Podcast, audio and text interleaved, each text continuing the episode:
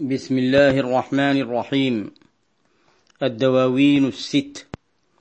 لفضيلة مولانا وشيخنا شيخ الإسلام الشيخ إبراهيم ابن الحاج عبد الله الكولخي رضي الله تعالى عنه. تقديم أبو عركي الشيخ عبد القادر النذير.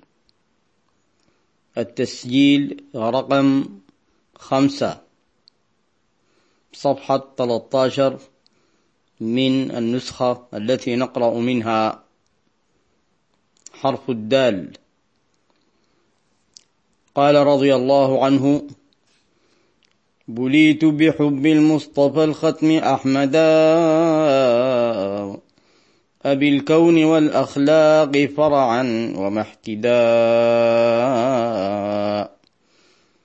أتاني هواه قبل أن أعرف الهوى. صليت بنيران اشتياقي أحمدا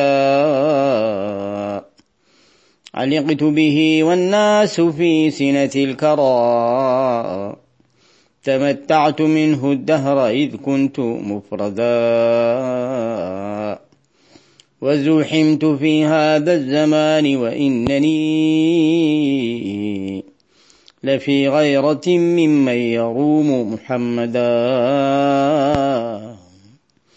ولكنني جليت قبل سباقهم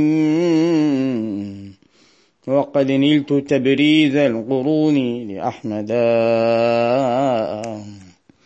والإملا وعز العبد عز مليكه.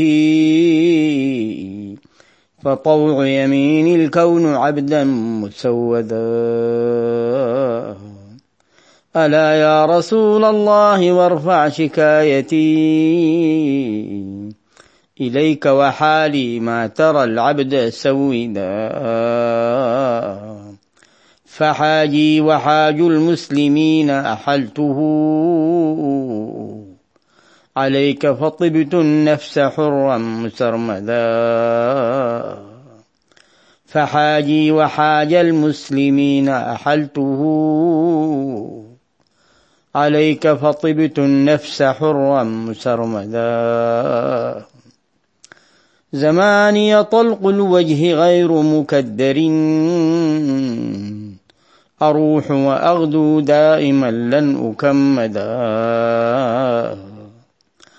أغادي الصبوح عند أفضل مرسل. ومن برسول الله لم يخش جلمدا تولى رسول الله أمري فلم يزل. يساعدني دهري فصرت ممجدا. صلى الله وسلم عليه وعلى آله وصحبه حق قدره ومقداره العظيم. أقول مستعينا بالله سبحانه وتعالى ومستمدا من أبوابه. قال الشيخ رضي الله عنه بليت بحب المصطفى الختم أحمدا أبي الكون والأخلاق فرعا ومحتدا بليت أي ابتلاني الله عز وجل. بحب المصطفى صلى الله عليه وعلى آله وصحبه وسلم. وهو نعم البلاء. يقول الشيخ رضي الله تعالى عنه في إحدى قصائده فشوقي إلى ذاك الجناب دواؤه حرام فلا نرجو شفاء ولا حزنا. ابتلاني الله عز وجل بحبه صلى الله عليه وعلى آله وصحبه وسلم. وقد عبر بالبلاء هذا في أبيات عديدة من قصائده رضي الله تعالى عنه. مثلا هناك يقول وكل وليلاه وبرهام مبتلا بأحمد خير الناس عين بهائي وبرهام مبتلا وحتى الشعراء استخدموا هذا المعنى في قصائدهم الغزلية وفي قصائد المحبة. المصطفى المختار من الله عز وجل الختم ختم الأنبياء أحمد صلى الله عليه وعلى آله وصحبه وسلم أبي الكون. وأبي الأخلاق. أبو الكون روحا لأنه النور الأول والروح الأول. وأبو الأخلاق التي أوتيها من الله عز وجل قال الله عز وجل وإنك لعلى خلق عظيم. فرعا وما احتداء أي فرعا وأصلا. أتاني هواه قبل أن أعرف الهوى. أتاني هواه قبل أن أعرف الهوى وهو أيضا بيت ضمنه الشيخ رضي الله تعالى عنه هذه القصيدة لأنه أيضا استخدمه شعراء الغزل كمجنون ليلى مثلا. أتاني هواها قبل أن أعرف الهوى فصادف قلبا خاليا فتمكنا أتاني هواه أتاني حبه صلى الله عليه وسلم قبل أن أعرف الهوى. يعني هذا الأمر كنز في وفي روحي قبل أن أنشأ وقبل أن أقوم هكذا بشرا سويا. يعني هذا أمر روحي وقسمة آه، أزلية من المولى عز وجل.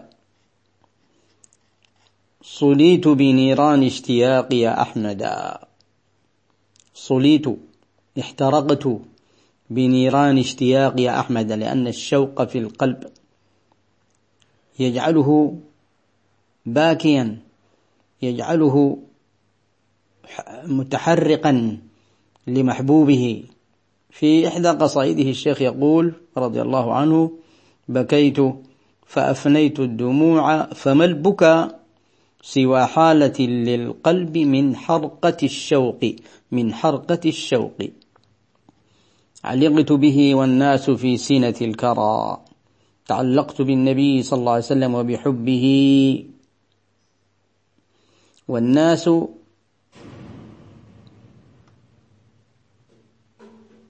في سنة الكرى أي في نعاس النوم وفي الرقاد وفي الغفلة أو في العدم حتى. الشيخ رضي الله تعالى عنه يعبر عن هذه المعاني كثيرا. قال في إحدى قصائده وإني أتاني حبه قبل نشأتي صرفت تليد الحب فيه وطارفا.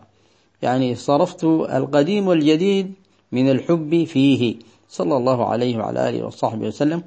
ولا شك أن ذلك اختيار إلهي. تمتعت منه الدهر. إذ كنت مفردا حال كوني مفردا. إشارة إلى الوراثة الروحية.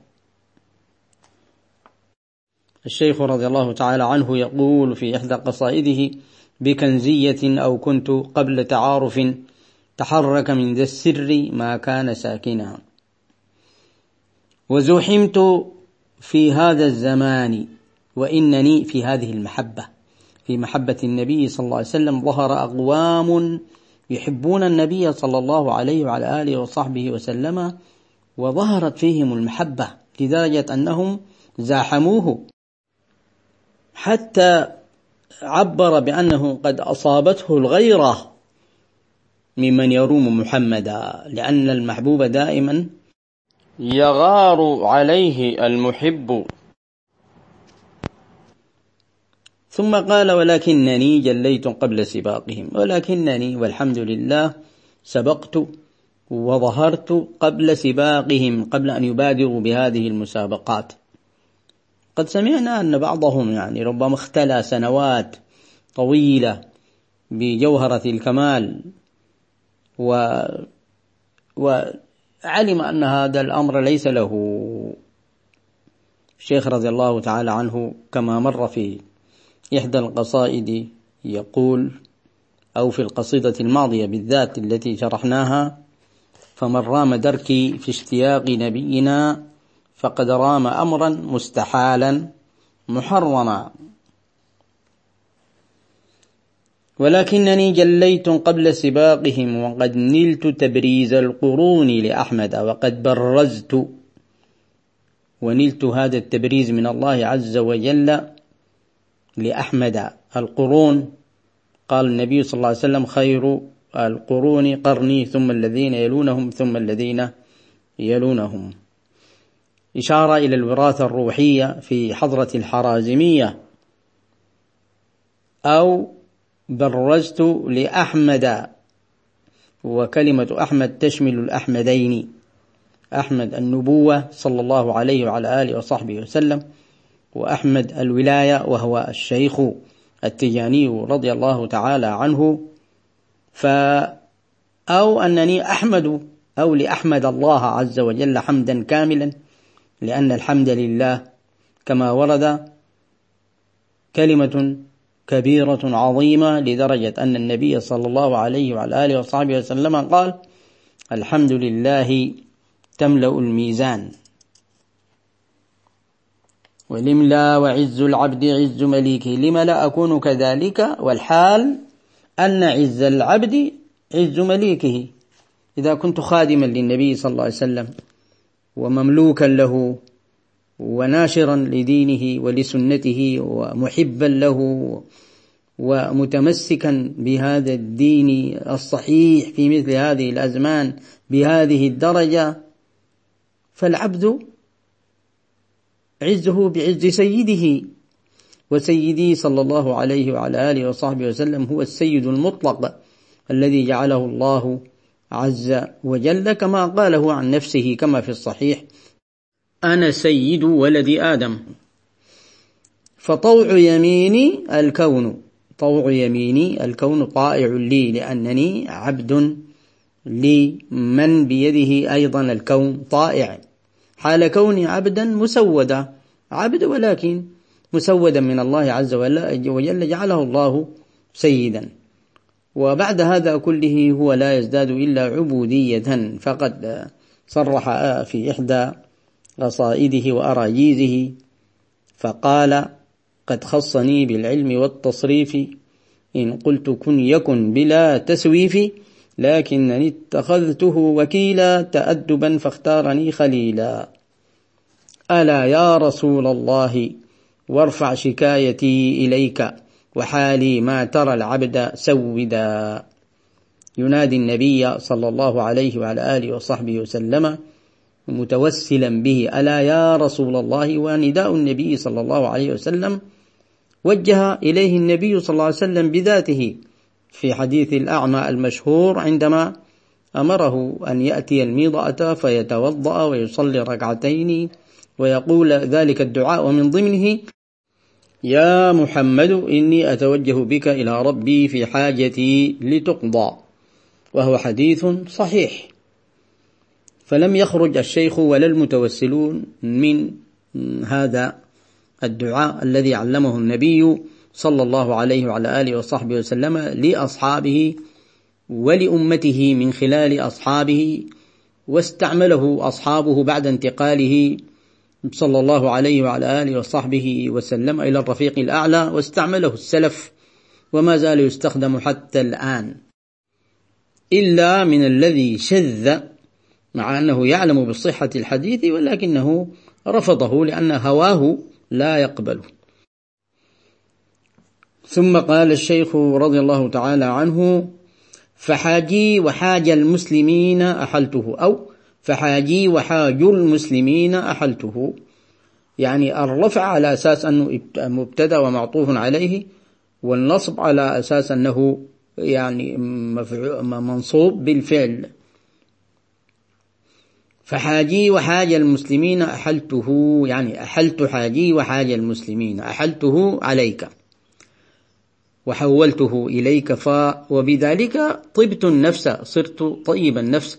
حال كوني حرا مسرمدا مستمرا في هذه الحرية لأنني اتكلت على الله سبحانه وتعالى متوسلا بك يا سيدي يا رسول الله. ولذلك زماني طلق الوجه غير مكدر.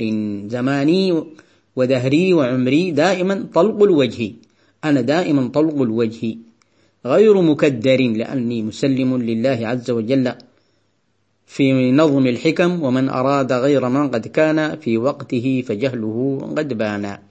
أروح وأغدو دائما لن أكمد يعني في صباحي وفي مسائي دائما لن أكمد لن يصيبني كمد وهو الحسرة والقبض. لا يصيبني ذلك لأنني توكلت على الله عز وجل متوسلا برسول الله صلى الله عليه وعلى آله وصحبه وسلم أغادي الصبوح عند أفضل مرسل.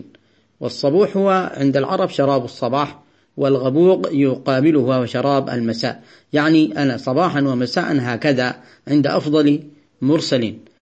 ومن كان بهذه الحيثية والكيفية برسول الله صلى الله عليه وعلى آله وصحبه وسلم لم يخش جلمدا. والجلمد هو أصلا الشديد الصلب وهو كناية عن كل مقابل في الضد شديد صلب إنسانا أو غيره. تولى رسول الله أمري فلم يزل يساعدني دهري فصرت ممجدا أي مبجلا ومقدرا. وكل ذلك توسل بالنبي صلى الله عليه وعلى آله وصحبه وسلم متوجها إلى الله تعالى والدليل بيته الآتي في نفس هذه القصيدة أيا بر يا كافي بجاه نبينا لترزق عبيدا ما يروم وترشدا.